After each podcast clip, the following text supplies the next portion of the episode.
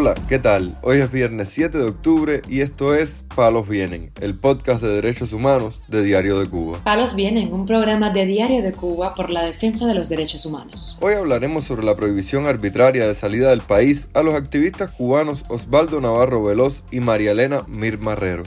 También comentaremos sobre el encuentro sostenido por el secretario de Estado de Estados Unidos con activistas cubanos en la cumbre de la Organización de Estados Americanos. Por último, profundizaremos en la situación de los manifestantes cubanos del pasado fin de semana, los que podrían comenzar a ser juzgados mediante testado directo. Lo más relevante del día relacionado con los derechos humanos en Palos Vientos. La organización legal Cubalex denunció este jueves que el régimen cubano impidió de forma arbitraria la salida del país a los activistas Osvaldo Navarro Veloz y María Elena Mir Marrero, quienes estaban invitados a participar en la conferencia Defenders Day 2022 en Estocolmo, Suecia. De acuerdo con la información publicada por la organización independiente, el oficial de migración que los atendió les dijo que la prohibición de salida de la isla responde a medidas de seguridad. La opositora cubana Juana María Santos denunció que agentes de la seguridad del Estado habrían secuestrado y drogado familiares suyos para obtener información sobre las acciones de la célula de la Unión Patriótica de Cuba llamada Por una Cuba Libre, los jóvenes Liban Michel Enrique Linares y Chabeli Herrero Santos, yerno e hija de Juana María Santos, denunciaron en dos videos posteados en Facebook por el opositor Ismael Boris Reñí que fueron secuestrados en San Miguel del Padrón por hombres que los esperaban en un automóvil color verde. A ver, nosotros veníamos bajando por lo que es San Miguel, por lo que es la cuadra de aquí de Siboney para abajo y hablamos de izquierda como que va entrando para el Cotorro y exactamente donde está el el cartel de municipio, municipio San Miguel, lo que divide lo que es Puente San Pedro y San Miguel, ahí mismo se nos paró un carro verde completo, como si fuera una persecución. Me cogieron a mí, a mi mujer, a mi novia, nos metieron en ese carro y automáticamente nos entramos, nos pusieron la capucha y a mi mujer fue la primera que le metieron inyección.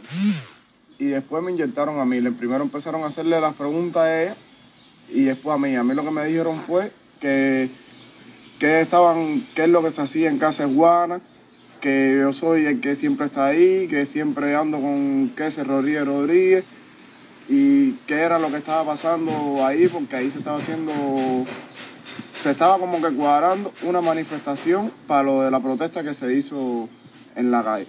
Las autoridades cubanas quitaron el derecho a llamadas telefónicas al preso político Roberto Pérez Fonseca y lo mantienen en celda de castigo. Mi hermano, el preso político Roberto Pérez Fonseca, sigue en la celda de castigo, con las esposas Shakiras puestas y ahora también le quitaron las llamadas telefónicas. Aunque son solo tres minutos por semana, ese es su único momento de saber de mi madre y de su niño de dos añitos, denunció su hermano, el activista Álvaro Ortega Fonseca, en Twitter. Roberto Pérez Fonseca participó en las protestas en San José de las Lajas del 11 de julio del pasado año, por lo que cinco días más tarde fue detenido por la policía y la fiscalía pidió para él 12 años de privación de libertad como sanción conjunta y única por los cargos de desacato, atentado, instigación a delinquir y desórdenes públicos.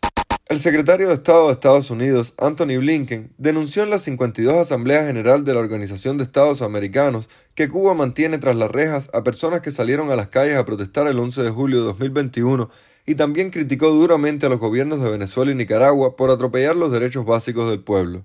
Podemos condenar inequívocamente a los regímenes autoritarios de nuestra región y tomar medidas colectivas para hacerlos responsables, afirmó este jueves Blinken en la primera sesión plenaria de la Asamblea General en Lima, Perú.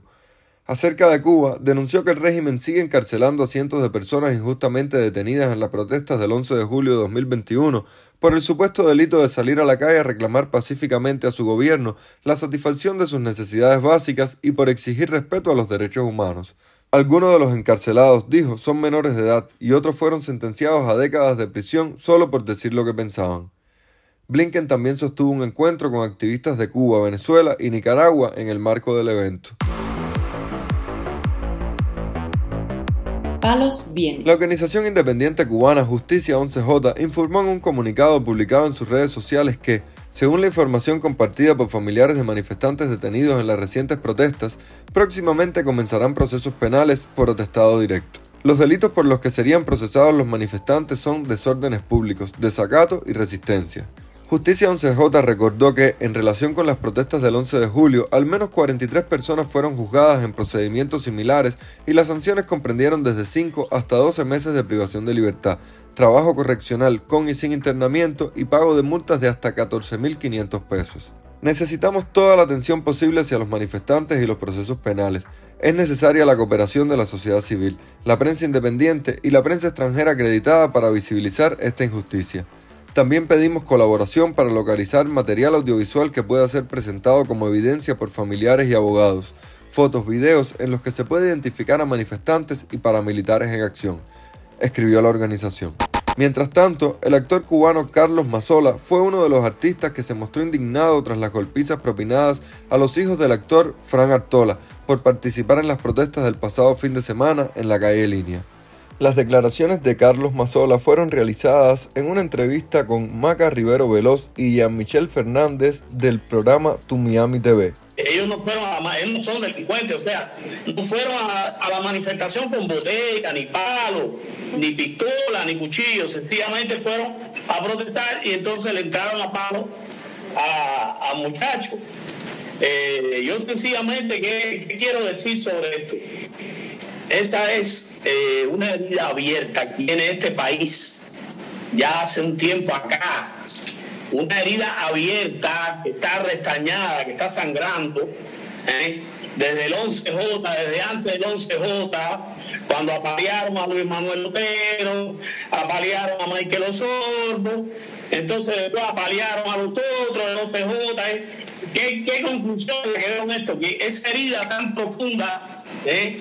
Tiene que tomar un camino y cerrarse porque es que no pueden seguir esos enfrentamientos. Ahora, ahora ve, vuelve a la carga, los enfrentamientos ahora están ahí con palos.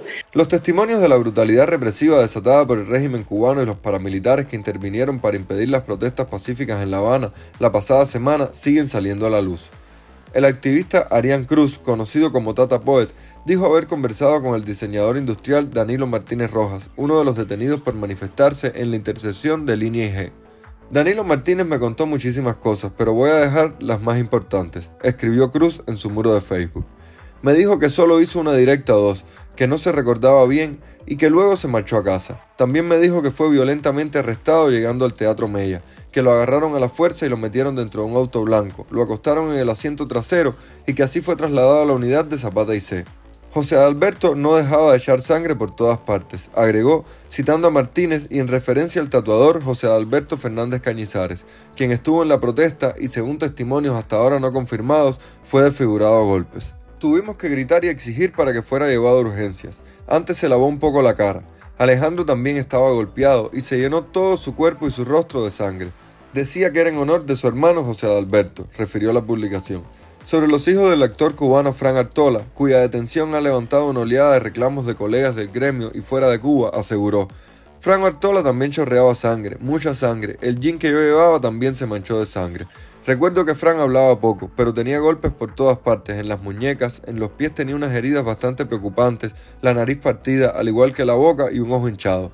Hillary también estaba golpeada, pero no la veía por la lejanía, precisó. Y sí, las bestias golpearon sin piedad, golpearon a matar, golpearon a jóvenes pacíficos, finalizó la activista. Cruz no aclaró si Martínez Rojas había sido liberado cuando recibió su testimonio. Palos Vienen, un podcast de derechos humanos de Diario de Cuba con la producción y conducción de Mario Luis Reyes. Muchas gracias por acompañarnos este viernes en Palos Vienen, el podcast de derechos humanos de Diario de Cuba. Pueden escucharnos en DDC Radio, Spotify, Google Podcast, Apple Podcast, Telegram y SoundCloud. Yo soy Mario Luis Reyes, la próxima semana regresamos con más información.